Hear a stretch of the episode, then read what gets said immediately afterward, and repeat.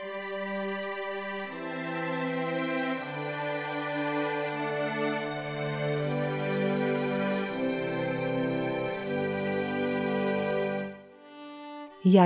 Bán Ježišové podobenstvá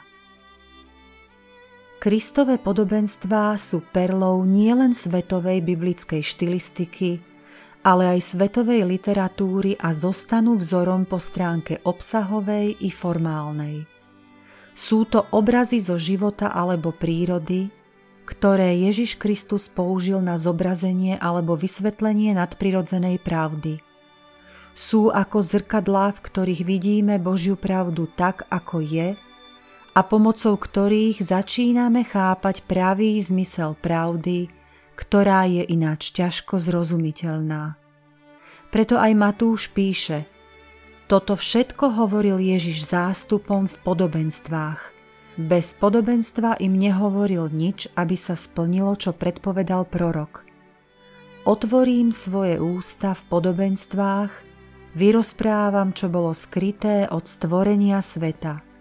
Matúš 13, 34, 35 pre porovnanie Žalm 78, 2. Ak nám teda Kristové podobenstva podávajú pravdu, bolo by škodou, ak by sme ich nepoznali.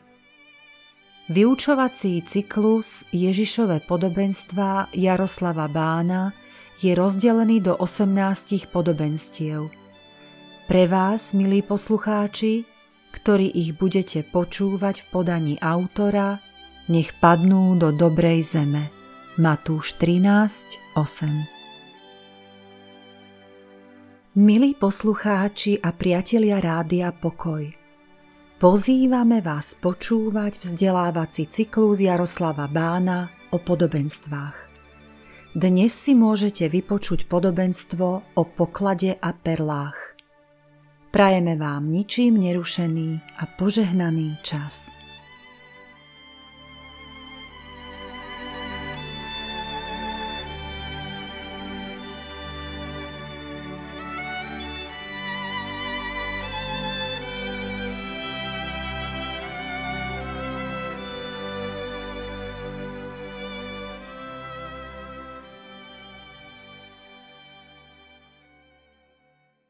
Dneska máme pred sebou dve podobenstva. Podobenstvo o poklade a o perle. Štandardne tieto dva podobenstva sa vykladajú tak, že sú to identické podobenstva. Že, sú, že to je to isté. Nie je to to isté. Uvidíme, že to sú vzájomne sa doplňajúce podobenstva. A možno, že začneme tým, že poviem taký zaujímavý príbeh, čo som sa dočítal o, tom, o tých dvoch podobenstvách, jak ich vykladajú mesiánsky židia. Mesiánsky židia, možno, že viete, čítajú, vykladajú nový zákon na základe starého zákonu. Sa postavia na starý zákon a všetko, čo je v novom zákone, vykladajú. A oni hovoria, že by chceli byť verní tomu, ako pán Ježiš, keď hovoril podobenstvo, ako to počuli jeho súčasníci, ako to oni vtedy počuli. Tam je v tých obidvoch podobenstvách je reč o poklade, o, ktoré má veľkú hodnotu, a o perle. No a, a mesianskí židia to čítajú takto. Pretože pre nich je poklad. Pokladom v starom zákone je národ izraelský. Ten má obrovskú cenu. To je národ, ktorého si Pán Boh vyvolil, ktorý je drahocený v jeho očiach, ktorý je hodnota. A perly Ho, perla je produkt podľa Leviticus 11.10 živočícha, ktorý je nečistý. Čiže perla je nečistá. Perla je nečistá pre, eh, pre Žida. Oni to čítajú takto. Nebeské kráľovstvo je podobné pokladu Židom, je podobné Židom, ukrytých na poli, ktorý, keď našiel Ježiš, skryl a od radosti ide a predáva všetko, čo má. A kúpi to pole. Svet. Kúpi svet. Čiže poklad je národ izraelský vo svete. A pán Ježiš je ten človek, čo našiel. Teraz druhý, druhé podobenstvo, ktoré v našom tomto znie, že zase je nebeské kráľovstvo podobné človekovi kupcovi, tak oni to čítajú, zase nebeské kráľovstvo je podobné Ježišovi, teda ten kúpec je Ježiš, čo hľadal drahocennú perlu, teda nečistých pohanov, teba a mňa. A keď ich našiel, odišiel a predal všetko, čo mal, aby ich kúpil. Toto je, jak to číta náš brat Eli. Čiže, no a teraz my ešte raz a poďme sa pozrieť na to, ako to vykladáme my, kresťania. Jak, jak vyzerá naše podobenstvo? Matúš 13, 44 a 46. Nebeské kráľovstvo je podobné pokladu ukrytému na poli. Keď ho človek našiel, skryl ho, od radosti šiel a predal všetko, čo mal a kúpil to pole. Nebeské kráľovstvo je ďalej podobné kupcovi, ktorý hľadal krásne perly. Keď natrafil na jednu drahocennú perlu, odišiel, predal všetko, čo mal a kúpil ju. Dve podobenstva o nebeskom kráľovstve, o ktorých chceme rozmýšľať spolu, za to sme ich prečítali naraz, ale mám za to, že hoci sú veľmi podobné a nie sú zhodné, a naopak oni sa navzájom doplňajú.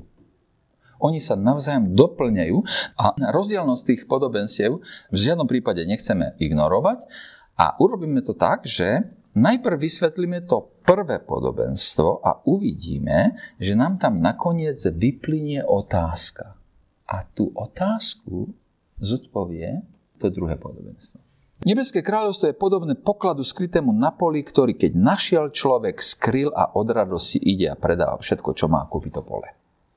To podobenstvo má svoje historické pozadie. V tej jednej vete, že je tu človek, ktorý nájde poklad na poli, tam je celý príbeh. V čase pána Ježiša, keď pán Ježiš hovoril to podobenstvo, tak peniaze, tedy v čase, keď pán Ježiš to hovoril, tak peniaze ešte neboli, ešte len začínali byť komoditou, tovarom. Peniaze vtedy boli iba médium na výmenu tovaru. Dneska peniaze je tovar. Ty ako predávaš, kupuješ peniaze. Peniaze ešte neboli tovarom, už vidíme, že už možno dať do banky pri tých talentoch, a mať e, z toho niečo, ale nie je to takým štýlom ako dneska, že máte deriváty, máte no proste tých, tých produktov, ktoré vyplývajú z peňazí, ktoré niekomu poskytnete. Proste to je tovar dneska. To nebolo ešte jak dneska, že by ste zobrali svoje peniaze, dali ich do banky a banka by vám platila rentu a vyrobila z nich ďalších 25 produktov, jak je to dneska. Hej? A by ste dostali používanie za ich používanie alebo za ten produkt samotný. A ak ľudia mali v tom čase, keď, keď pán Ježiš hovorí to podobenstvo peniaze, tak, tak vo väčšine prípadov ich neinvestovali, ale iba skryli. A bolo úplne normálne skryť zlato, striebro, peniaze. Samozrejme, keď ich bolo veľa, no tak jednoducho, jednoducho sa stávali pokladom. Lebo skryté peniaze boli bezpečné peniaze. A spôsobov, ako bohatí ľudia skrývali svoje peniaze, bolo niekoľko a jeden z nich bol, že tie peniaze zakopali na poli. Alebo na nejakom mieste, kde, o ktorom len oni vedeli, že sú tam zakopané. A život ale samozrejme je oveľa zložitejší a, a život prináša neučakávané udalosti. Ten majiteľ mohol zomrieť, prišla vojna, musel utiecť odtiaľ, udiali sa neviem, nejaké politické zmeny. A tak sa mohlo stať, že po čase ten poklad zostal tam, kde bol skrytý. Aj v Košiciach sa našiel poklad. V zamurovaný v základoch. Nikto už dneska nevie, kto vlastnil tento poklad. No približne o tom pán Ježiš hovorí. A pán Ježiš hovorí o človekovi, čo pravdepodobne pracuje na tom poli a zrazu objaví poklad. A je možné, že to bolo jak v Košiciach, že to bola nádoba s hromadou peňazí a ten človek zrazu porozumie, že má pred sebou poklad velikánskej hodnoty. Obrovské dačo. A ten človek ako zamaskuje ten poklad, že aby ho ani on len tak nevedel nájsť. A nie je to bohatý človek, lebo aby kúpil to pole, musí predať všetko, čo má. Tam čítame. Však musí pozberať všetko imanie, predať ho a stať sa tým, čo sa vzdal všetkého kvôli tomu poľu. Ten chlapík však vie, že, že objavený poklad má oveľa, oveľa väčšiu cenu ako všetko, čo vlastnil doteraz. Alebo čo vlastní doteraz. On tak dobre rozumie veľkosti toho pokladu, ktorý našiel, že ako predáva všetko, čo má, alebo ako obetuje všetko, čo má. Od radosti to robí. Tak, rob, tak rozumie hodnote pokladu, že s radosťou obetuje všetko, čo má, aby kúpil to pole. Prv ako budeme pokračovať v našom výklade, tak povedať takúto jednu vec, že toto je opäť jeden typický príbeh toho, jak sme už enkrát pri výklade podobenstv zistili, že musíme sa dívať na tú hlavnú myšlienku toho podobenstva, nie, e, nie sa zavrtať do niečoho tam. Lebo v našom prípade, keď pán Ježiš hovorí o tých dvoch mužov, tak on nehovorí, že sú to skutoční muži, muži a že cieľom toho podobenstva je dať návod, ako sa správať pri podnikaní. Je to o podnikaní? Není to podnik, to je o nebeskom kráľovstve. Lebo by sme sa dostali do obrovských tráblov. Zrazu by sme, le, lebo podobenstvo sú na to, aby vypovedali pravdu o niečom. V našom prípade o nebeskom kráľovstve. Ináč by sme sa museli tu nás zastaviť a pýtať sa a rozmýšľať, či bolo férové kúpiť to pole, ale aj keď chcete kúpiť to pole od vlastníka, tak ty klameš, pretože on nevie o tom poklade, že tá cena za to pole je len smiešná oproti pokladu. Keďže nevedel o skutočnej cene pokladu, tak by bol definitívne oklamaný. Dokonca aj ten pôvodný majiteľ tej, aj v tom druhom prípade, tej perly, lebo tam čítame, že to je profesionál, ten čo, to je človek, kupec, ktorý hľada, prvoplánovo hľada perly a nájde perlu a rozumie, že tá má hodnotu. Ale jej majiteľ nemusel vedieť, aká je hodnota tej perly. Hej. Inými slovami, sú tieto podobenstva návodom na férové biznis praktiky? Nie. Ani náhodou nechoď týmto smerom. Vôbec nie sú. Pán Ježiš tu nehovorí o nejakej prípadovej štúdii etiky podnikania, ale o dôležitom princípe vstupu do Božího kráľovstva. Vstupu do Božího kráľovstva. A ten hlavný zmysel toho podobenstva, teraz hovoríme, sa sústredíme najprv na to prvé podobenstvo, hej? A skrytý poklad. Môžeme ako vyjadriť niekoľkými pozorovaniami. To prvé pozorovanie, ktoré okamžite urobíme, je, že je zrejme, že ten pracujúci muž na poli, že to nebolo všeobecne známe, že tam je poklad. Nikto to nevedel. Majiteľ to nevedel. Ten, čo to vlastnil, to nevedel. Inými slovami, ten muž pracujúci na poli má zjavenie. Alebo je osvietený. Alebo nájde, je mu dopriané, aby to našiel. Uvidí poklad a ten poklad bol skrytý pred inými ľuďmi. Inými slovami, ten človek má náhly hľad, zjavenie, osvietenie. To je prvá vec, ktorú tam jasne vidíme. Hej? To druhé pozorovanie hovorí o tom, že ten muž porozumel, že nie nejakej, nejakej polovičnej cesty, ktorou je možné získať poklad. Ukradnúť ho nechcel, pomaličky vybrať ho nechcel, porozumel, že keby povedal o ňom, tak to nefunguje, že je, nie je možné niečo vyskúšať a dostať sa k pokladu po nejakých postupných krokoch. Nie, v žiadnom prípade. Je nutné v jeho prípade obetovať úplne všetko.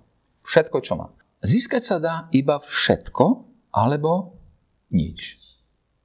Musí riskovať, musí sa vzdať všetkého, predať všetko, ale doslova, úplne všetko. To tam čítame však. Ide a predáva všetko, čo má je ochotný ísť na koniec svojich možností, aby získal ten drahocenný poklad, tú drahocennú krásu v prípade. Tretie pozorovanie. Tu vidíme, že keď rozmýšľa o tom poklade, keď ho získava, keď rozumie, že čo to je, tak si uvedomuje, že úžitok alebo odmena z neho plynúca priam žobré o to, aby tú obeď urobil. A hoci ten poklad stojí všetko, nakoniec sa vypláca oveľa viac, ako bola zaň zaplatená absolútna cena pre neho. A pre tú obeď, ktorú podobenstvo spomína, je, ale treba dať do súvislosti s, to, s tým slovom o, že toto všetko on robí s radosťou. Ten muž od radosti ide, už ste zažili takú radosť, že ste od radosti všetko predali, čo máte? Všetko? Oj, všetko. A s radosťou. On totiž vie, aké bohatstvo získava. A to poradie je tiež, to je dôležité. Ten muž má najprv radosť, potom obetuje všetko, nie naopak.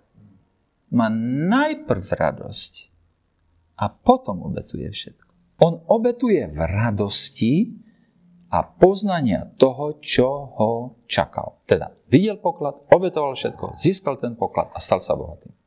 Takže to sú tri pozorovania. Ešte jednu dôležitú poznámku chceme tu napovedať. Že pán Ježiš tu vôbec nehovorí, že nebeské kráľovstvo je možné získať veľkosťou nášho záväzku. Záväzok, hoci aký by si urobil voči Pánu Bohu, ťa nedostane do nebeského kráľovstva.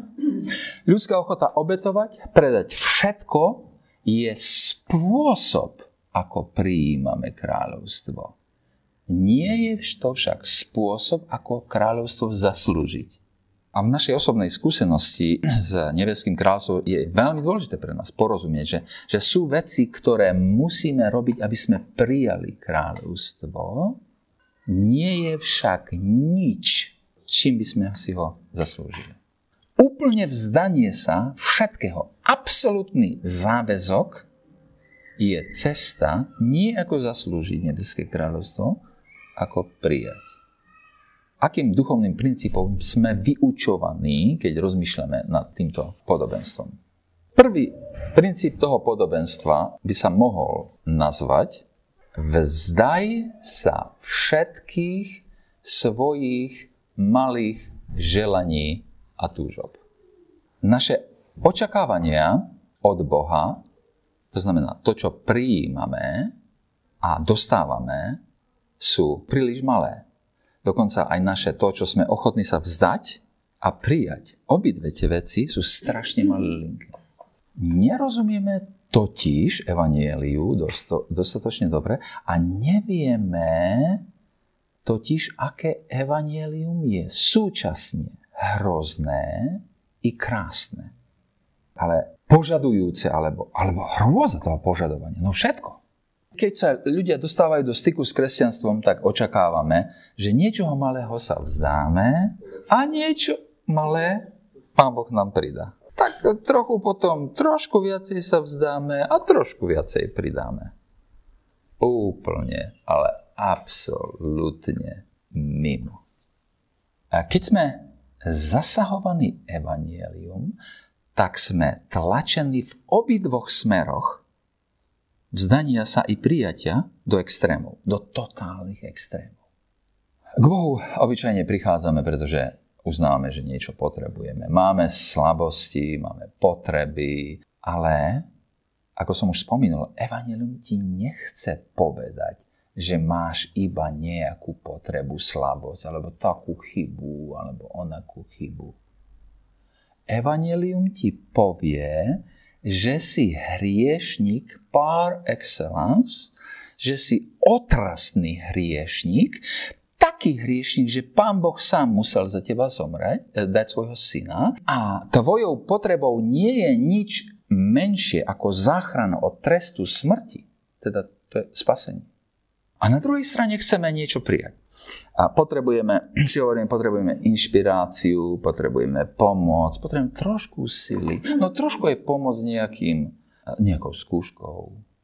Evangelium prichádza a hovorí, vzdaj sa svojich malých želaní a túžob a očakávaní. A buď pripravený na prijatie obrovských vecí. Ak totiž odovzdáme svoj život kráľovi neba, tak on nás robí novým Božím stvorením. To nie je nejaká zmena. On vstúpi do, do nášho života so svojou božskou prirodzenosťou a premení nás na slávne stvorenia. A porozumením Evanielia vlastne počujeme, že naše očakávanie od Boha i to, čo prijímame, to, čo dostávame, je príliš, príliš malé. Hroza Evanielia je, že ono požaduje, aby sme sa vzdali všetkého. Krása Evanielia je, že v kráľovstve, teda v kráľovstve v veľkým K, nebeskom kráľovstve, získame, získame viac, ako si vieme predstaviť v našich najodvážnejších snoch. Ani na mysel nám neprišlo, na srdce nevstúpilo. A jednoducho nemáme potuchy. A pri premene mocou Božieho kráľovstva nemáme ani poňatia, ani potuchy, kam ťa tá moc dovesie. C.S. Lewis, ktorého asi som už aspoň trikrát citoval, ale to je také dobré, že to musíme teraz povedať. C.S. Lewis povie to takto. Citát. Predstavte si, že ste ako obytný dom. Boh príde, aby obnovil váš dom. Možno najskôr pochopíte, čo robí. Opraví od, odkvapy, zastaví tečenie strechy a tak ďalej. Vedeli ste, že tieto práce potrebujú byť urobené. A tak nie ste prekvapení. Po čase ale začne búrať dom takým spôsobom, ktorý bolí a zdá sa, že to ani nedáva nejaký zmysel. Čo má len zalubom Pán Boh. Vysvetlenie je, že stavia úplne iný dom ako ten, o ktorom si rozmýšľal. Tu buduje nové krídlo, tu pristavia ďalšie podlažie, tu dobuduje veže a tu to robí nádvoria. Myslel si si, že keď prišiel, prestavia tvoj dom na slušnú malú chalúbku. Ale on stavia palác. Prečo? Má v úmysle prísť a žiť v ňom sám. Boh sám. C.S. Lewis, jednoduché kresťanstvo. A teda prichádzame k Bohu, aby urobil pre nás nejaké malé veci, trošku pomohol, tam a trošku sem a, a možno trochu s peňazmi a trošku s pokojom, ale on prichádza, chce všetko, chce nás zmeniť na palác, na svoj príbytok prvý duchovný princíp, ktorý odtiaľto z tohoto podobenstva. Ďalším duchovným princípom vyplývajúcim z toho podobenstva je vstup do tohoto, že vstup do tohoto kráľovstva je zmena kvality. Zmena kvality a podstaty. Vstup do nebeského kráľovstva nie je vecou nejakého postupného zvyšovania niečoho, zlepšovania a evolúcie, alebo množstva robených vecí. To je zmena podstaty a zmena kvality. To je prechod, a my hovoríme o kráľovstve, reči o nebeskom kráľovstve. Teda kto je kráľom, kto kráľuje v našich životoch. Inými slovami, to je prechod od vlastnej suverenity, alebo že ja som sám sebe kráľom, ku podaniu sa pod Božiu suverenitu. A súčasne platí, že nič nie je medzi tým. Žiadna stredná cesta. Alebo necháme Boha, aby bol našim kráľom, alebo si zostávame a sme si králi sami sebe na našu škodu. Moderní ľudia, nehovorte toto moderným ľuďom, moderní ľudia nemajú radi ostrosť toho buď alebo. Ale byť kresťanom znamená, že moc Božej vlády je v každej oblasti nášho života úplná nad nami. Byť kresťanom neznamená prijať nejaké morálne zásady, nejakú filozofiu, dovoliť trošku viac Božej moci a vlády nad niektorými časťami nášho života to je predať úplne všetko. Za chvíľu. Absolutne všetko. Apoštol Pavel to povie takto. Božie kráľovstvo totiž nespočíva v reči, ale v moci. V moci. 1. Korintianom 4.20. Keď sa stávame kresťanmi, tak jasne cítime, že sa stala premena našej podstaty. Že, že sme boli zmenení od základov. Aj keď nevieš presne, kedy sa to stalo, nepochybne vieš, že to prišlo zvonku a že si bol zmenený od základov.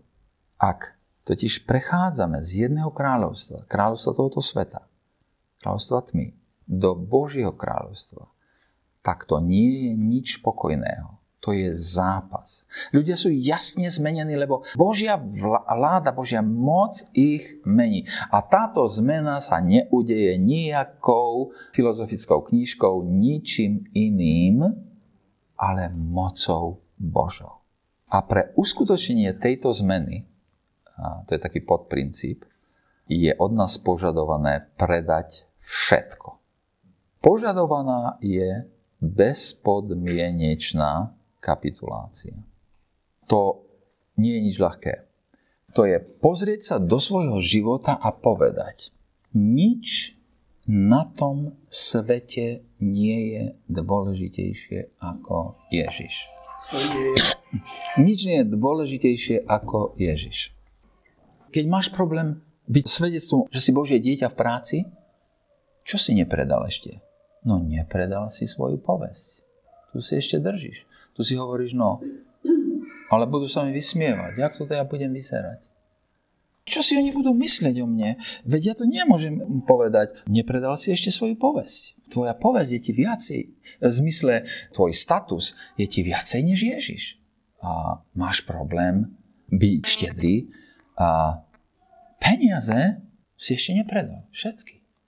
To je teda riadne radikálne. A ja by som potom mohol pokračovať znova doma. A každý jeden z nás si musíme dohovoriť, že čo je to, čo sme ešte nepredali.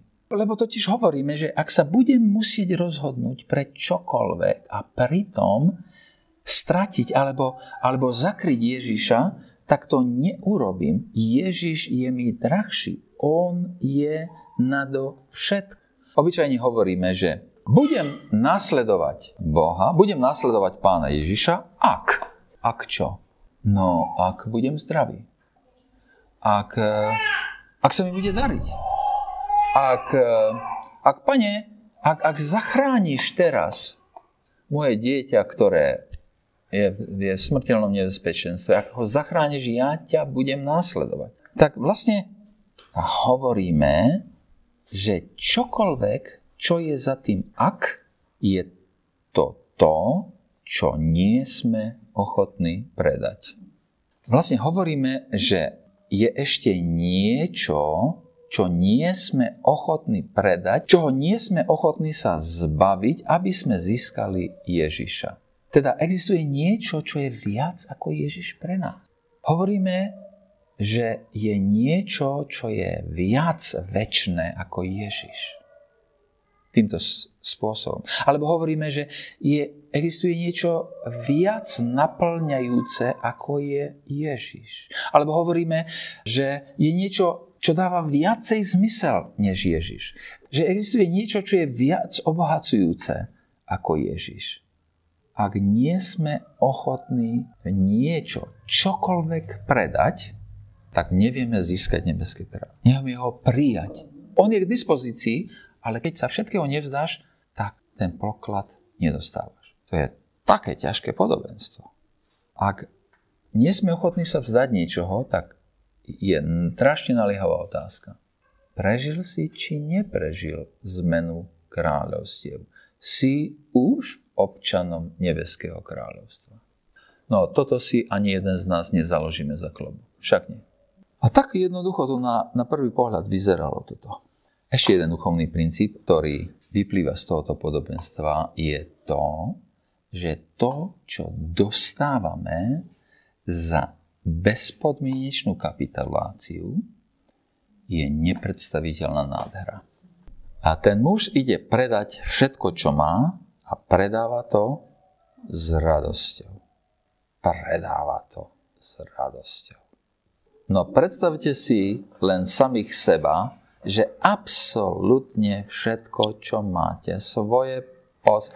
Ja ani nespomínam také veci ako svoj byt, svoje bohatstvo, ale svoje deti, svoje rodiny, svoje postavenie, všetko, zdravie, všetko, všetko predávate s radosťou. Inými slovami, tá radosť znamená očakávanie. To je očakávanie niečoho nepredstaviteľne nádherného, väčšieho, krajšieho, slávnejšieho a veľa hodnotnejšieho. A vlastne dnes ešte nevidíme očami všetky tie úžasné veci kráľovstva. Jednoducho svojimi vlastnými očami ich nevidíme. Nevidíme oslaveného Krista a sami seba oslaveného, oslavených e, s ním, jak hovorí apoštol. Ale napriek tomu, idúť životom, sme ochotní predávať jednu vec za druhou. A verím, že máte skúsenosť, že pri tom predávaní tej jednej veci za druhou máme radosť. A dokonca máme obrovskú radosť. Ako je možné mať radosť, keď musíš predávať tie veci, čo iba pred chvíľou ti boli tak veľmi cenné? Ako je možné mať radosť, keď strácaš všetko, čo si mal? Ako je možné vôbec toto prežiť? Je to možné? Teraz hovoríme o spôsobu. Za chvíľu budeme hovoriť, prečo je to možné. Je to možné vtedy, ak budeme spojite plniť našu vlastnú mysel bohatstvom, ktoré máme v Kristu. My môžeme dennodenne študovať Božie slovo, tešiť sa, hovoriť svojej duše. Žalmista to že poviem svojej duši o hospodinovi. Poviem. Znova a znova hovorím. Tým, že rozmýšľam o tom, že sa modlím, že, že čítam Božie slovo, že, že som znova a znova e, so svojím pánom a Apoštol Pavel, prežívajúc toto strácanie, nám dáva radu. Apoštol Pavel strácali jednu vec po druhou. Hej, však? Farizej. Dokonalá škola. Horlivý. Perfektný v zákone. A, a postavenie. Proste super. Jednu vec po druhej sa vzdáva, ale ešte horšie. Mlatia ho, bijú, kameňujú a toľkokrát je palicovaný, on to povie takto. Duch sám osvedčuje nášmu duchu, že sme deti Boží. Ale ak sme deti, sme aj dedičia. Boží dedičia a Kristovi spolu dedičia, aby, trpíme, aby keď to všetko predávame, sme boli spolu aj oslávení. S Kristom. Usudzujem totiž, a to je krásna veta, to je Rímanom 8, však to poznáte.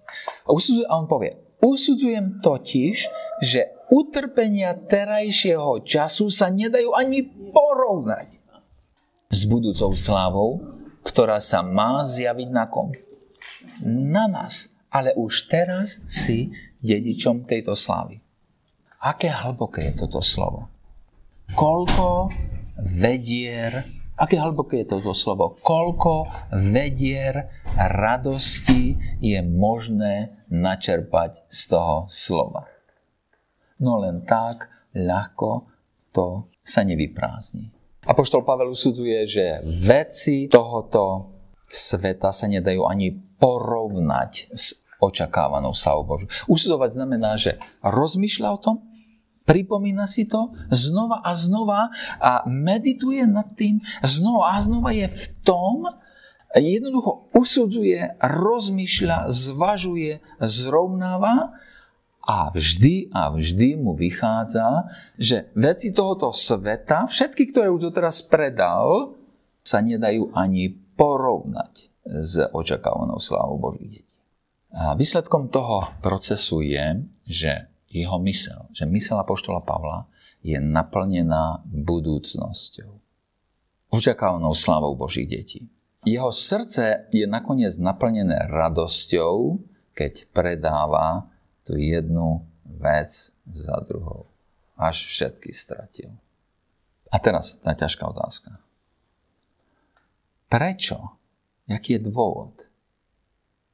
Prečo je možné s radosťou predať všetko, čo máme, aby sme získali nebeské kráľovstvo?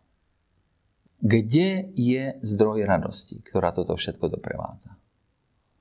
V tom druhom podobenstve, ktoré za tým nasleduje. No, druhé podobenstvo je takéto. Zase je nebeské kráľovstvo podobné človekovi kupcovi, ktorý hľadal krásne perly. A ktorý, najdúc jednu drahocennú perlu, odišiel a predal všetko, čo mal a kúpil To podobenstvo niektorí vykladači vykladajú za to, že, že to je len taká obmena toho prvého. Že to je to isté.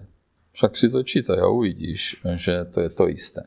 Tak si to prečítame, aby sme videli, že je to obrovský rozdiel medzi tými dvoma podobenstvami. Tie podobenstva vôbec nie sú totožné a nemôžeme si dovoliť ignorovať významné rozdiely medzi nimi. Tie rozdiely sú, sú definitívne bez najmenších pochybností veľmi významné. Prvý rozdiel, neviem, či ste to zbadali, na prvý pohľad ste to nezbadali, Prvý rozdiel je, že pán Ježiš v tom prvom podobenstve pripodobňuje nebeské kráľovstvo, že je podobné ku čomu? Ku pokladu. Čiže prvom prípade nebeské kráľovstvo je podobné pokladu. V druhom podobenstve nebeské kráľovstvo je podobné perle. Nie, nie, nie, nie, žiadnej perle. Nebeské kráľovstvo je podobné kupcovi. Počkaj, takže doteraz sme to vykladali správne, ale teraz musíme dať čo zmeniť. Tá zmena je obrovská. Tá zmena je významná. A druhá významná zmena je, že v podobenstve o perle nečítame o radosti toho kupca, a čo bola tak významná a do očí bijúca skúsenosť pri predávaní všetkého v prípade človeka, čo našiel ten poklad. Takže ten človek, čo je tu na, je niekto diametrálne iný. Tretí významný rozdiel medzi tými podobenstvami je aj čas, v ktorom sa veci udiali. Takže v tom prvom podobenstve je, pozrite sa, že keď našiel ten skrytý poklad, človek skrýl, od radosti ide, predáva všetko, čo má a kúpi to pole. Inými slovami, prítomný čas. Nájde, od radosti predáva všetko, čo má a kúpi to pole. Inými slovami, to je proces. Ale to druhé podobenstvo je veľmi zvláštne. To hovorí, že ten kúpec, čo hľadal krásne perly, prvoplánovo hľadal krásne perly, tak, ktorý najdu z jednu drahocennú perlu, odišiel a predal všetko, čo mal a kúpil ju. Kedy sa to stalo? V minulosti to o tej perle sa už stalo. Inými slovami, on odišiel, predal všetko, čo mal a kúpil ju. A v momente, keď je tu jedna perla a môže byť i viacej, tak nám zrazu ako svieti, že o, pán Ježiš hľadal, z tých 100 ovečiek hľadal aj kolku? A jednu ovečku išiel hľadať však, aby ju našiel. A inými slovami, všimnite si tie tri významné rozdiely. Nebeské kráľovstvo už nie je podobné pokladu, ale človekovi. Á, teraz nám už zasvieti. Ú, asi tí e, mesiánsky židia, čo si majú pravdu. Nie kvôli dôvodom, ktoré som uvádzal, majú pravdu, ale úplne jednoznačne to takto vyplýva.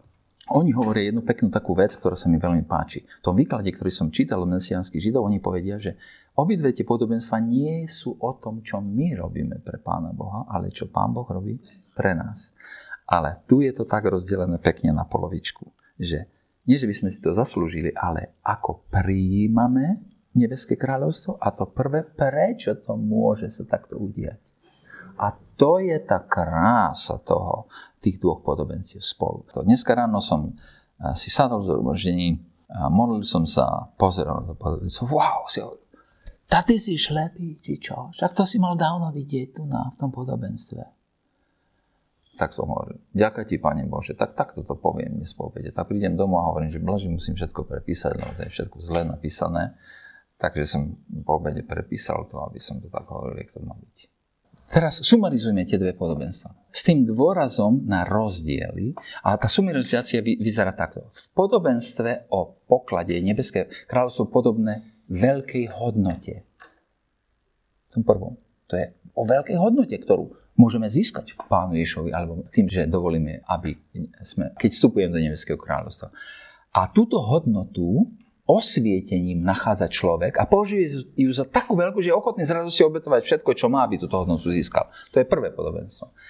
A v druhom podobenstve o perle je nebeské kráľovstvo podobné nie hodnote, ale človekovi, čo dopredu prvoplánovo hľada perly. No kto hľadal mňa a teba dopredu? A kto bol ochotný všetko zaplatiť? Najvyššiu cenu Pán Ježiš. Zrazu sa to otočilo. Kto by mohol byť tým kupcom? My ľudia nie sme tí, čo by sme prvoplánovo hľadali Boha. Písmo to nás nenecháva na pochybách ani náhodou, že sme to my. Nie nikoho, nie nikoho, ani jedného, kto by hľadal Boha. Rímanom 3.11. Nie nikoho, kto by hľadal Boha. Verím, že tým kupcom, čo hľadá perly mňa a teba a je ochotný platiť veľkú. Na, naša duša má cenu? Je to niečo cenné? Je? Je. Čítame však Matúš 26, 26. Čo by človek dal, keby stratil svoju dušu? Čo má viacej? Inými slovami, Pán Ježiš je ten, čo hľadá tú perlu, teba a mňa, strateného riešnika. Písmo neváha, keď povie, lebo sme kúpení za veľkú cenu. Lebo ste vykúpení za veľkú cenu, preklad. A iné miesto, kúpení ste za drahú cenu. 1. Korintianom 6.20, 1. Korintianom 7.23. A kto je ten, čo platí túto veľkú cenu? Apoštol Pavel napíše toto. Lebo je jeden Boh, jeden aj prostredník Boha a ľudí. Človek Ježiš Kristus, ktorý dal sám seba ako výmen, ako platbu za všetkých nás. 1. Timoteju 2.5. Ako je možné platiť tú najväčšiu cenu? Iba tak, že rozumieme, že Pán Ježíš už platil najväčšiu cenu, lebo my, ty a ja sme v jeho očiach takto úžasne drahí. Drahší ako čokoľvek to je zdroj tej, tej radosti dokonca. A napriek tomu, že ešte si nevidel svojimi očami slávu nebies, a osláveného Krista a nás osláveného s ním, tak rozumieš, ako si bol vykúpený. Rozumieš, akú cenu Pán Ježiš zaplatil. Rozumieš, ako, ako, ako si drahý vo jeho očiach. A preto vidíš obrovskú cenu, ktorú v Pánu Ježišovi získavaš, preto s radosťou chceš predávať jednu vec za druhou. Nech nám dá Pán milosť, aby sme rozumeli aj tomu prvému podobenstvu. Chceš vstúpiť do nebeského kráľovstva. Je vydobité drahocenou krvou Pána Ježa. K tomu nič nevieš pridať, ale vstupuješ, takže predávaš všetko. A môže sa tak diať, pretože si bol draho kúpený. Boli sme kúpení za obrovskú cenu a máme obrovskú cenu v Pánu Ježovi, ktorý je tým prvoplánovým hľadačom teba aj mňa. On nás hľadal najprv. Apoštol Jan to tak povie však. Nie, my sme jeho milovali, ale on prv miloval nás.